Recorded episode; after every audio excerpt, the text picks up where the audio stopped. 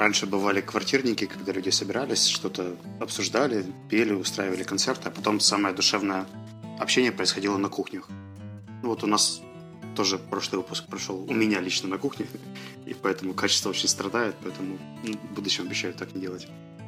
Ну да, но пострадало, я старался выжить максимум из того, что что получилось. И как-то во время редактирования оно звучало вполне, вполне приемлемо. Ну, как-то после экспорта и уже после того, как я везде все залил, оказалось, что как-то оно что-то что где-то пошло не так. В общем, как написали мне однажды в э, саппорт имейле Амазона, не подумайте, что для нас это обычное качество звука.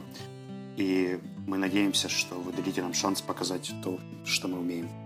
И слушать, будете слушать нас дальше. Да, показывать будем, похоже, прямо сейчас. Недавно у меня была история, я встретил неожиданно для себя знакомую в одном из киевских офисов, где я работаю. Для меня это был сюрприз, поскольку она из Днепра, и я поинтересовался, какими судьбами. Оказывается, их компания практикует регулярные командировки к команде, поскольку у них четыре офиса по Украине, то они катаются туда-сюда, чтобы поработать то тут, то там.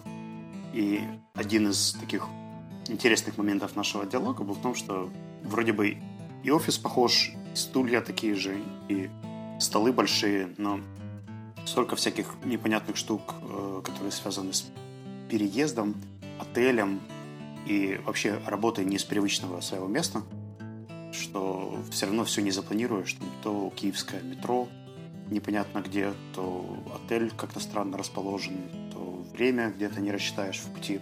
Ну, в общем, миллион сложностей, и вроде бы, по идее, должна быть обычная рабочая неделя, но нет. И я подумал, что ты же тоже достаточно много работаешь не из Днепра. Я вечно помню, когда-то ты записывал выпуск, который был с собакой из, из гор. Да, спустился с гор, можно сказать. До этого у тебя еще были выпуски из, из разных стран на 3G и, и, и прочие интересные экстремальные опыт подкастинга. Угу. Поэтому, если мы умудрялись записывать подкасты там, то, может быть, есть какие-то советы, которые мы могли бы дать людям, которым придется когда-нибудь поехать поработать или поимитировать работу где-нибудь вне родного города. Поехать в горы записывать подкасты. Ну, можем, конечно, мы советы давать, это же не орехи колоть, или как там говорится. Я так обычно не говорю, но. Такое введение, такое звучит, оно немножко, знаешь, как asking for a friend. Мы-то, но мы-то знаем, что обычно скрывается за такими фразами. Не знаю, э, тут как- как-то вот такие вот громадные расстояния для, для работы, наверное, наверное, мы до них тоже дойдем. Вот я как, как человек, у которого нет, наверное, постоянного рабочего места. Не, но оно у меня есть какое-то, у меня есть несколько таких вот дислокаций, где я могу находиться и работать, и это, конечно же, накладывает отпечаток на то, как я все организовываю, чтобы, э, несмотря на и вопреки, все-таки что-то что делать и получать какие-то результаты полезные и значимые. Ну вот для меня самым большим открытием, я подсмотрел его у моего друга и коллеги, был тот факт, что можно не все вещи вести с собой. Особенно, когда едешь на 2-3 дня. И он мне однажды рассказал, что он, когда ездит в какие-то командировки, он себе за пару дней до отъезда отправляет новой почтой, находит отделение, которое будет ближе всего к там, тому месту, где он будет, и отправляет те вещи, которые ему не нужны будут в первые два дня, но в перспективе могут понадобиться. Например, какие-то дополнительные вещи или еще что-то, что он не хотел бы вести с собой, поскольку с поезда сразу uh-huh. попадает на конференцию. Но там uh-huh вечером или на следующий день хотел бы их забрать. Э, иногда их можно отправить прямо в отель, а иногда просто оставить где-то в удобном отделении новой почты и забрать его, ну, или любого другого почтового отделения. Я попробовал пару раз, ты знаешь, это замечательно работает. Особенно вот, когда я хочу заниматься спортом, например, в городе, если я остаюсь там 3-4 дня, то взять и отправить с собой коробочку каких-то штук, это стоит каких-то 70-100 гривен, и 20 минут моего времени, но у меня будет с собой спортивная форма или те вещи, которые мне обычно не хватает да, это отличная идея. И там, если читать какие-то западные статьи про советы тем, кто много где-то ездит в командировке или э, как-то так вот путешествует, то там тоже это есть, но там это преподносится под флагом. Вы можете послать себе в отель это все запросто, потому что ну, американские отели и американская почта, они все-таки американский, там это как-то работает. Ну, тут с новой почтой это прям, прям здорово. Прям, прям хорошая мысль. Да, я прям за. Я сам никогда такого не делал, кроме случаев, когда в Штатах я был. Там я один раз пользовался таким э, подходом. Но да, да, это я, я прям вижу, как это может быть полезно и удобно, когда едешь куда-то на более длительный срок. И не на машине, например. Когда из Днепра ехал во Львов, э, это очень долгая поездка, и с собой хотелось иметь минимум вещей, но при этом я знал, что через три дня я должен был встречаться с э, коллегами из Грузии и передать им несколько сувениров. Вот эти сувениры я так и отправил, и в итоге у меня не было головной боли, как их вести, как их хранить. Я их просто забрал за пару часов до встречи и вручил. Ну тут я бы позволил себе не согласиться с такой постановкой, с таким решением той проблемы, которую ты озвучил, потому что друзьям из Грузии надо было прямо во Львове купить сувениры и be done with that. Ну, дело в том, что там были сувениры, которые не то чтобы покупные, там это I see. family business, и одни партнеры передавали другим, там что-то сшитое, что-то сваренное бабушкой, ну, в общем... Все, все сложно, я понял. Я, ну я да, себе представил с пакетами, которые, и, и с банками, с которыми я иду. Это было бы Да, интересно. да, это было бы, наверное, как минимум неудобно. Но у меня вот в струю того, чтобы не носить вещи с собой, есть другая рекомендация. Вот я там начал что-то говорить про дислокации какие-то. Вот сейчас у меня есть две дислокации, в которых я работаю. Это мой домашний офис и, и не мой домашний офис, как бы все, все остальное. Чужой домашний А как офис? Ну или чужой домашний офис, или какая-то кафеш, кафешка, коворкинг, просто чужой офис. Ну, какие-то вот такие вот разные вещи. И я когда-то давно для себя, ну, открыл, наверное, это неправильно будет сказать, но начал использовать такой подход, что у меня есть э, зарядки, например, для компьютера, для телефона э, в нескольких экземплярах. И они, э, некоторые из них перманентно живут в тех местах, где я бываю ну, всегда или очень часто, например, у меня одна зарядка для компьютера, она вот у меня дома подключена, провод спрятан так, что он не болтается, его сложно доставать, достать оттуда, если бы я каждый раз, когда прихожу или ухожу, этот провод туда бы прокладывал таким незаметным образом, это бы занимало кучу, кучу времени. Так у меня есть две зарядки, ну, сейчас две, которыми я пользуюсь. Одна всегда лежит в рюкзаке, с которым я хожу, а вторая всегда подключена дома. Поэтому, когда я куда-то намереваюсь переместиться, я беру с собой только компьютер, зак- закрыл, выключил зарядку, положил в рюкзак, пошел, и я всегда спокоен о том, что я, я смогу поработать, потому что если что-то как-то где-то, у меня зарядка всегда будет, будет со мной. Точно так же э, провода для зарядки телефона, и какое-то время я ходил еще и с запасными наушниками, которые на всякий случай всегда лежали в рюкзаке. Ты знаешь, ты мне напомнил про эпизод э, Кортекса, где они обсуждали energy management, и там как нужно смотреть за батареями, заряжать, дозаряжать, какие там штуки и лайфхаки можно использовать, чтобы гаджеты служили дольше. Мгм. Ну да, да, они там тоже говорили. Ну там, там ребята до экстрима это доводят. Прям два отдельных набора компьютеров для разных каких-то действий или планшетов. Но это из этой же струи. Так как-то намного спокойнее. То есть ты не, переймаешься ну, как- как-то вот peace of mind есть, потому что если эм, бы я этот провод каждый раз вытягивал, то когда я сижу э, дома, мне его как-то проложить так, чтобы он не болтался на столе и был включен, и мне удобно было его забрать, не- невозможно. Если, чтобы он мне не мешал, его надо закинуть куда-то под стол, там подключить вот розетку, которая там где-то под столом, чтобы его было чтобы его не было видно, и все было тихо, тихо, спокойно. Но это минут пять времени, ну, пять я преувеличиваю, конечно, но время занимает, нужно залазить куда-то, там что-то ковыряться. А, И есть шанс, что когда торопишься, ты это просто забудешь где-то. Так ты всегда более-менее спокоен, что ты не останешься без зарядки. Ну, или я спокоен, что я не останусь без зарядки. Это, это здорово. А еще одна такая хитрость, которую мне подсказали однажды. Я приехал с очередной поездки, говорю, да вот, я там планировал и то сделать, и то сделать. Не успел, расстроился. Знаешь, часто бывает такое очень оптимистичное ощущение, что вот я же буду в Интерсити ехать 5 часов, успею все сделать, поработать и, и так далее. А потом у меня еще будет 4 часа до ивента, и я явно успею там, делать те штуки, которые мне нужно, вот, которые я сегодня не успел. И хитрость заключается в том, что нифига ты не успеешь.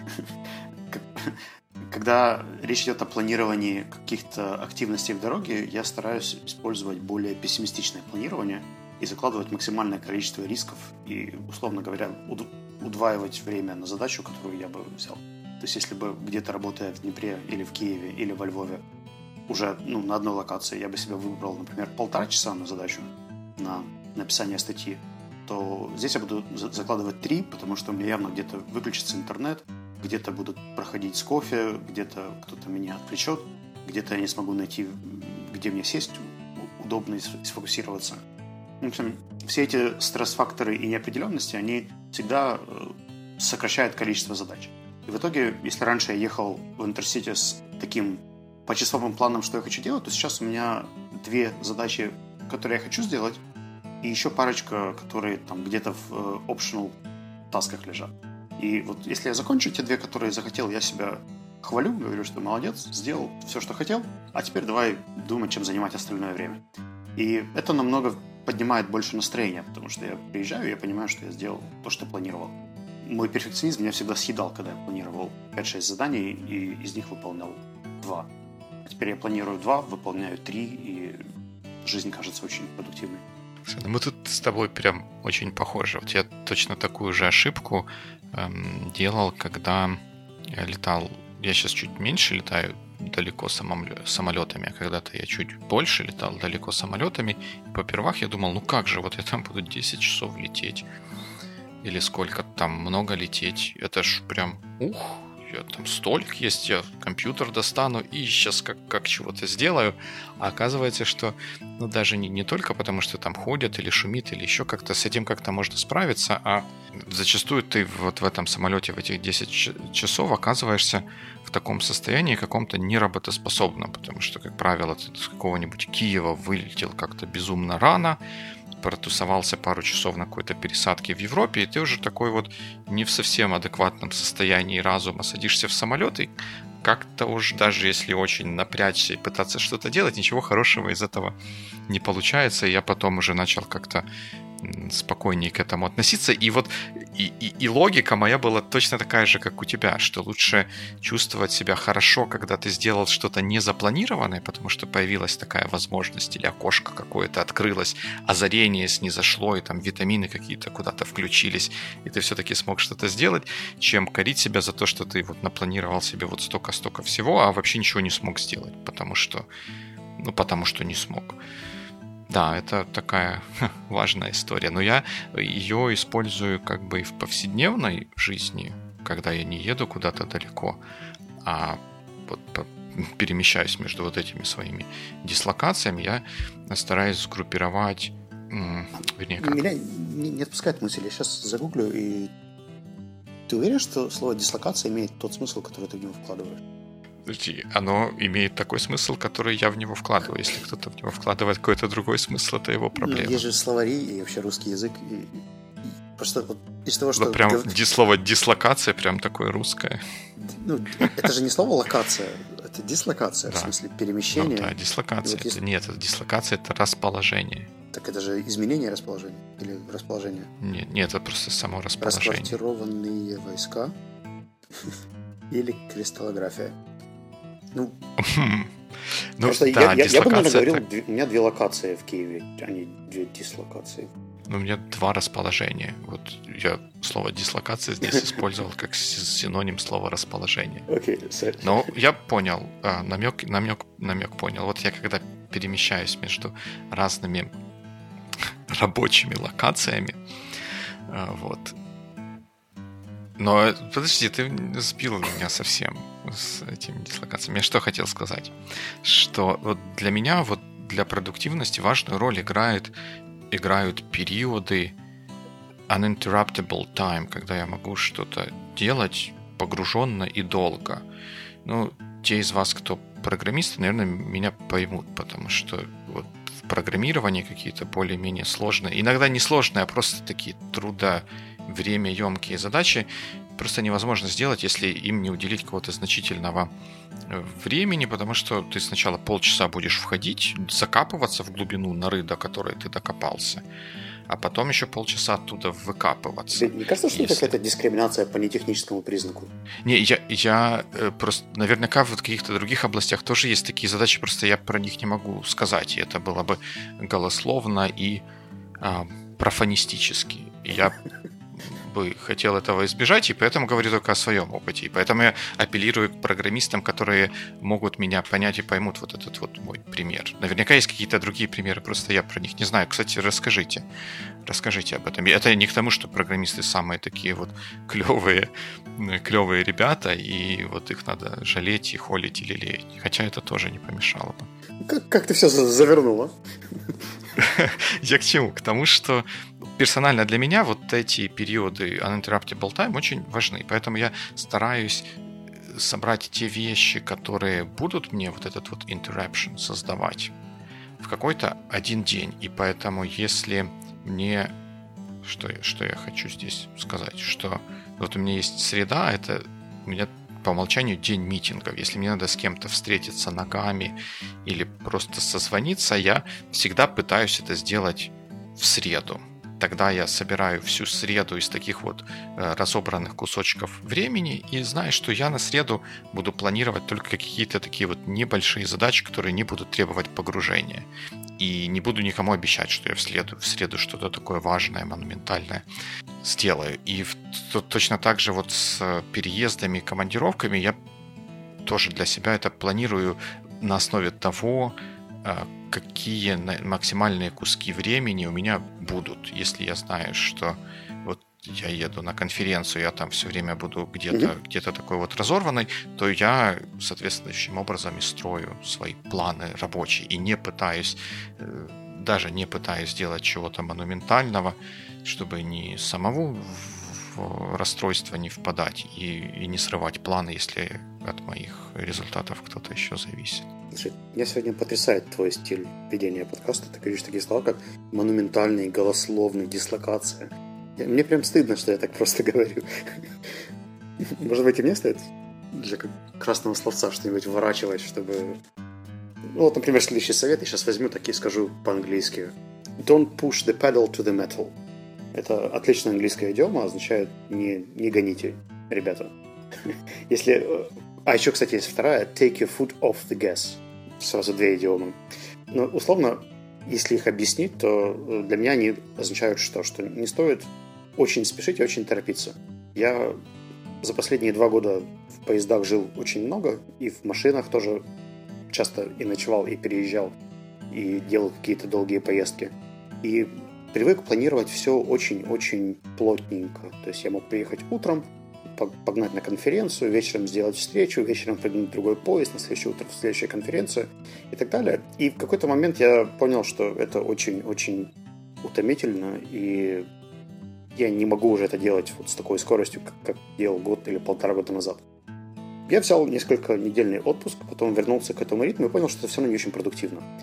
И теперь, например, если мне нужно выступать в пятницу где-то, то я стараюсь туда приехать в четверг с вечера и ночевать где-нибудь там, чтобы я проснулся уже в этом городе, понимал, куда мне нужно идти, и просто потихонечку комфортной для себя обстановке туда добрался. То есть ночные переезды у меня потихоньку выпадают из жизни. А если и попадаются, то где-то на какой-то выходной, там, с пятницы на субботу или с субботы на воскресенье. А так я больше пользуюсь какими-то либо интерсити, либо э, автомобильными путями и, и вечерними переездами. Либо ранним утром, либо поздним вечером. Хм, это интересная мысль. Это перекликается немного с тем, что я где-то слышал. Может быть, ты тоже слышал про то, что в целом, в общем и целом, эффективнее, что ли, получается делать э, небольшие, маленькие отпуска в кавычках, чем как- как-то все копить, копить, копить и потом делать кулдаун в течение какого-то большого отпуска. Это немножко похоже на то, что ты говоришь, что вместо того, чтобы бежать, бежать бешеным ритмом, а потом долго отдыхать, хорошо, лучше ну так бежать средним ритмом и чуть-чуть отдохнуть, потом снова побежать чуть-чуть отдохнуть. Плюс мне кажется, что в таком раше иногда можно потерять сам кайф поездки.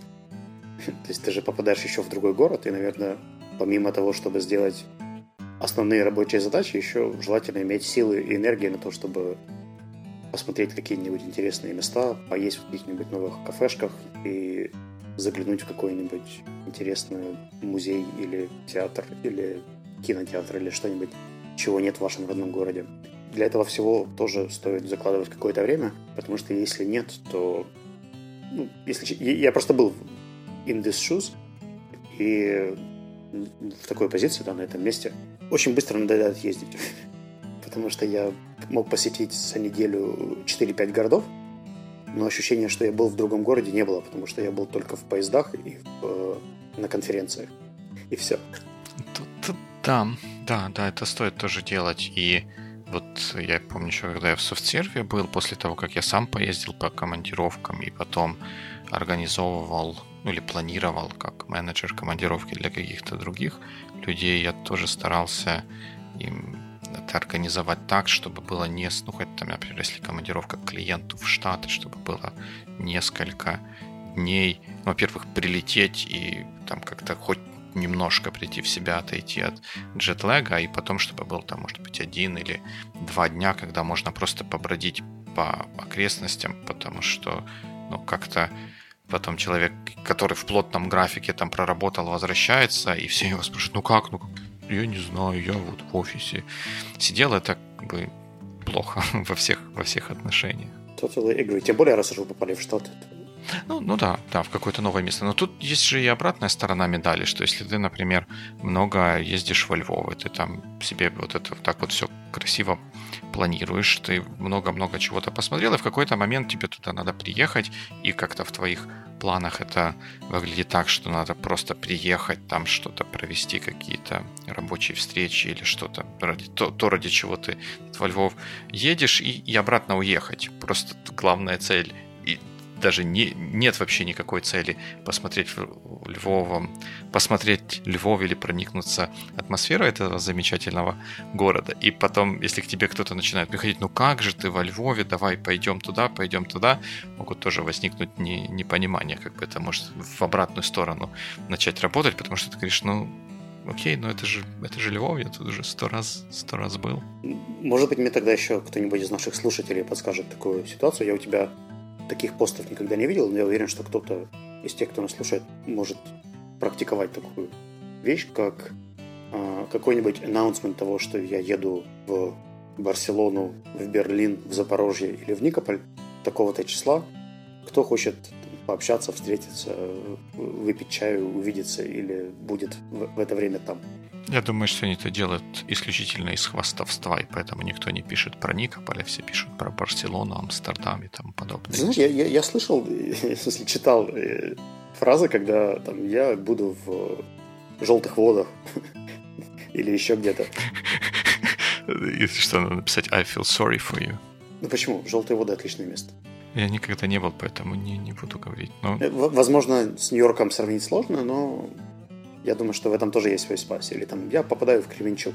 Если я знаю, что у меня активная большая социальная сеть, то вдруг кто-то со мной правда хочет встретиться. Но я, я не знаю, почему вот, э, люди отдают э, право назначать встречи. Да? Ты же, по идее, знаешь, кто у тебя в этом городе.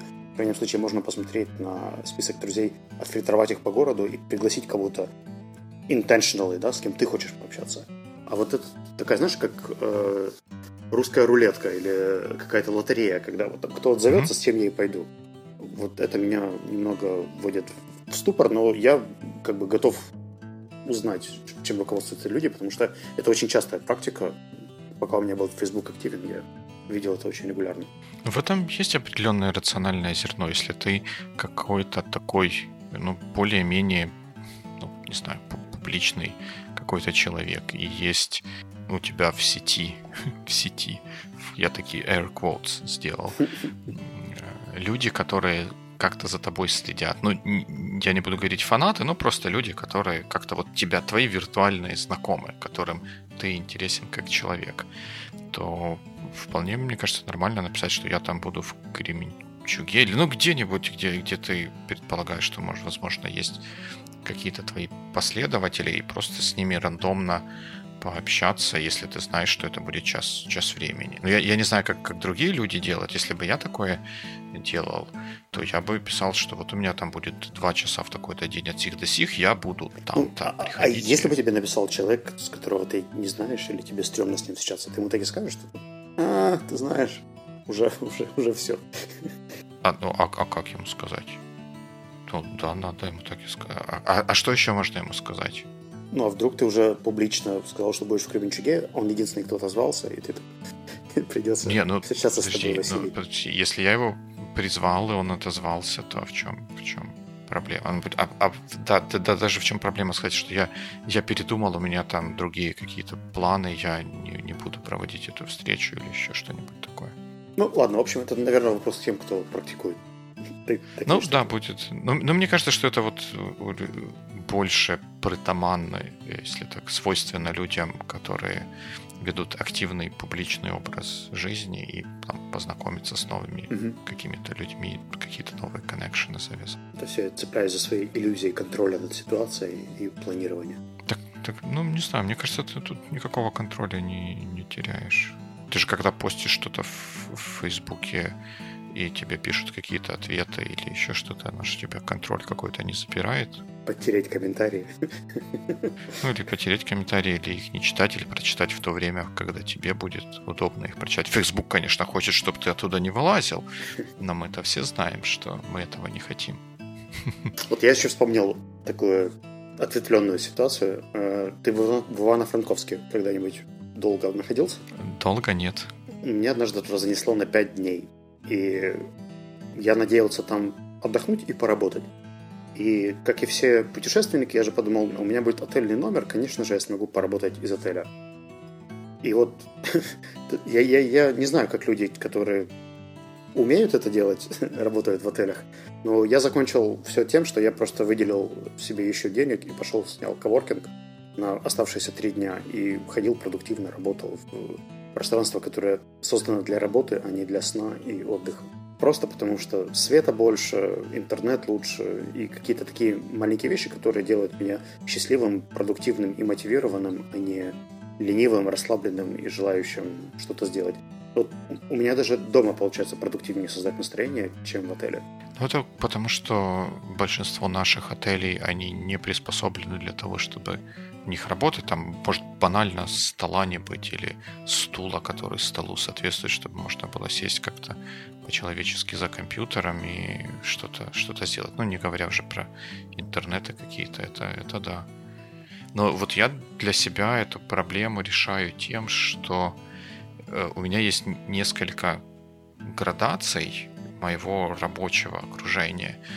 И это у меня один компьютер, у меня нет какого-то отдельного домашнего компьютера, у меня есть один компьютер, с которым я везде таскаюсь. Поэтому тут, может быть, чуть-чуть там мне как-то проще все, наверное, mm-hmm. чем тем людям, у которых есть десктоп и отдельно лаптоп какой-то. Но у меня есть три градации. Я с компьютером, я с планшетом и я с блокнотом. И я... Э, пред... Маленко 1.0, 2.0 и 3.0.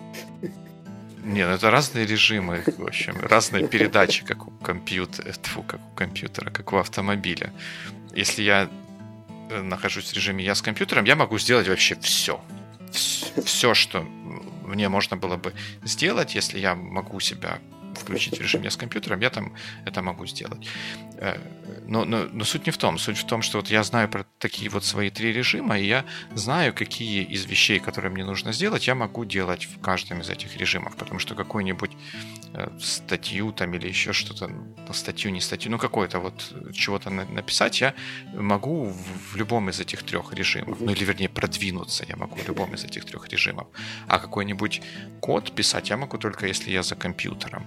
И вот я когда вот куда-то еду, в зависимости от того, какой режим со мной, иногда не все три режима со мной, но там уже по ситуации я выбираю, какой из них я могу использовать. Если я в отеле где-то ночью в каком-то гетто, и там нет интернета, нет стола, то я, наверное, сяду в кресло. Я надеюсь, что там есть кресло, и буду что-нибудь в блокноте черкать или, или читать что-то с планшета или какие-то мысли записывать. А если, вот как, как ты говоришь, есть возможность, светлый день, и можно пойти куда-то в коворкинг или в кафешку, то да, я возьму, включусь в режим компьютера, пойду в коворкинг и в кафешку. Ты, ты, ты часто повторял слово режим, что мне например, представилось, что у тебя есть какой-то переключатель, который Would you like to switch from Dima Top to Dima Pad? Ну, как бы да, ну ментально это так происходит, что ты, когда сидишь с планшетом или с блокнотом, ты должен сожалеть, что у тебя нет, ну я не знаю, с блокнотом нет доступа в интернете, ты не можешь чего-то проверить в Википедии. Тебе надо просто, окей, это значит нужно там заметочку сделать, что это надо потом перепроверить и двигаться дальше. Это, ну, другой, другой, ну для меня это другой режим работы. Вот, а, и я думаю, что если у кого-то из тех, кто нас сейчас слушает, есть еще режимы, кроме режим блокнот, режим iPad и, и режим ноутбук, или, может быть, десктоп, то вы можете нам об этом рассказать? Да, ну я, я уверен, что слушатели нам расскажут, что мы все делаем неправильно. И это будет хорошо, потому что мы тогда сможем все делать правильнее и еще больше, лучше и эффективнее. Так что научите нас, а если не хотите нас учить, то напишите, что вы думаете. Да, напишите в Фейсбуке где-нибудь, либо на сайте Sonar One под этим выпуском. А, можно даже в YouTube будет этот выпуск и все, все последующие посмотреть. А вот тут я, кстати, хотел всех призвать. Если вы слушаете нас через что-то связанное с Apple, и у вас есть аккаунт в iTunes, пойдите, пожалуйста, в iTunes и поставьте нам какие-нибудь звездочки. Лучше всего, конечно, 5, но если вы даже, ну, вам жалко 5, поставьте 4. Но, пожалуйста, поставьте, потому что iTunes до сих пор показывает, что недостаточно вот этих вот рейтингов, чтобы что-то там показать среднее. И вот просто интересно проверить, достаточно ли у нас слушателей, чтобы хотя бы какой-то средний рейтинг у нас появился, а мы не ходили как какие-то нищеброды. Ну, вернее, не высвечивались в iTunes как нищеброды. Мы в вас верим, верьте и вы в нас. До скорых встреч. Пока-пока.